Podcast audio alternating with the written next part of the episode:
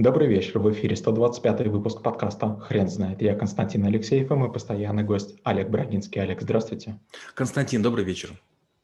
Хрен знает, что такое нейминг, но мы попробуем разобраться. Олег, расскажите, почему нейминг – это навык?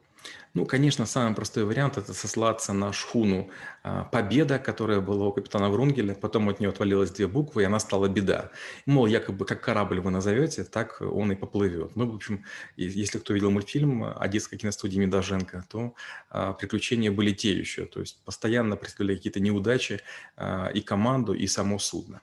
Иногда бывает такое, что мы смотрим на название какого-то логотипа и думаем «Вау, как круто!». Например, буквально сегодня я покупал BTV-фильтры, и там название звучит примерно так. For you and Planet Blue. То есть для тебя и голубой планеты. Я прочел это и подумал, вау, кто-то же заморочился, ну как красиво. Или другой пример. Я летал недавно аэрофлотом, там был такой маленький НССР выдавался в бизнес-классе, и там было написано 95 лет на высоте. Вау! Прям вот такое, знаете, многозначное название.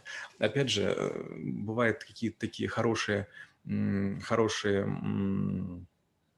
названия у блюд, у, например, есть такой у моих товарищей, знакомых, друзей, есть такой коктейль, называется «Какого маракуя?».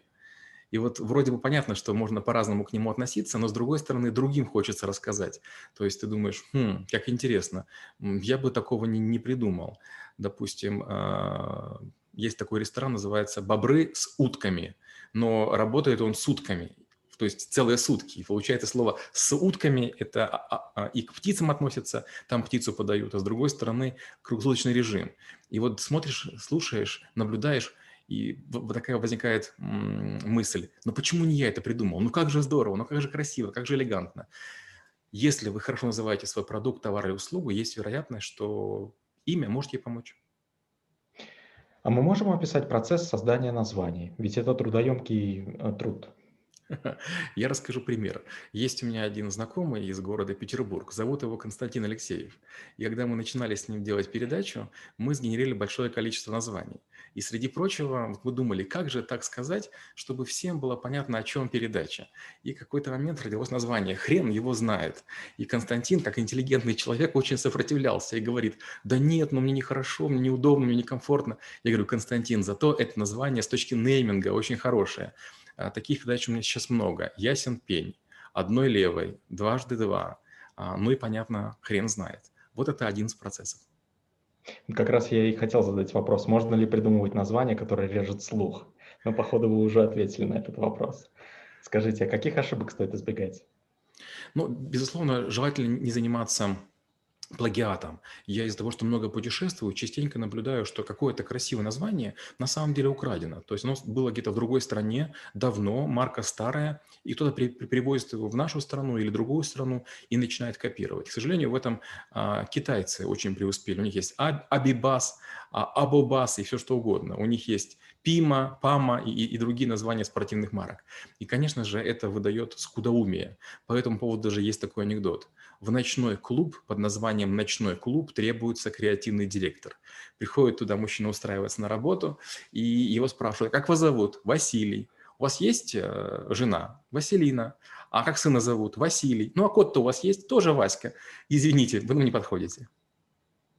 Скажите, пожалуйста, почему в России не особо популярно а, придумывать компаниям а, название в связи с фамилией? По разным причинам. Дело в том, что собственники заранее думают о том, что будет необходимо продавать бизнес. На самом деле фамильный бизнес, имеющий вот э, фамилию, очень легко раскручивается. То есть у вас есть лицо.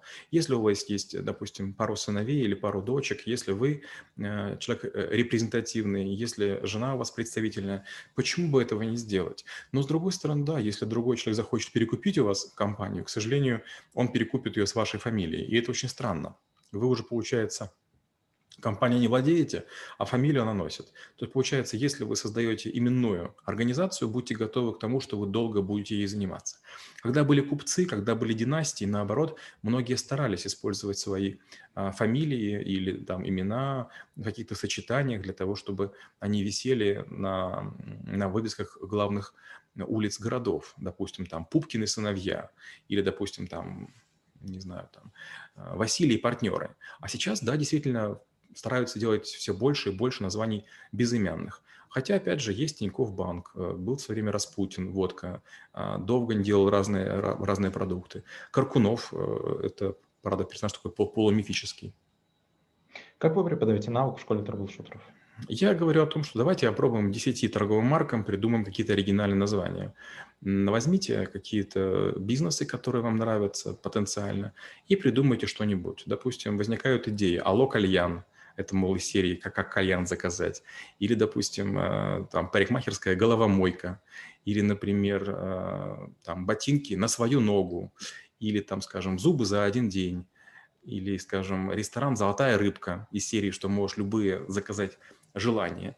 И вот как только людям даешь возможность креативить, а, сначала появляются робкие названия, а, но в группе дотачивая, допиливая, поддерживая друг друга, бывает рождаются прям очень оригинальные названия, которые мы прям таки внедряем в жизнь, мы передаем их или коллегам, или друзьям, правда, без денег, ну, потому что все-таки это баловство, но, тем не менее, такая забава у нас есть. Вы когда-нибудь придумывали названия для своих клиентов? А, нет, для своих клиентов нет. Я постоянно придумываю названия для своих проектов, для своих статей, для некоторых передач видео, но нет для клиентов названия организации ни разу. Алекс, спасибо. Теперь на вопрос, что такое нейминг, будет трудно ответить. Хрен знает.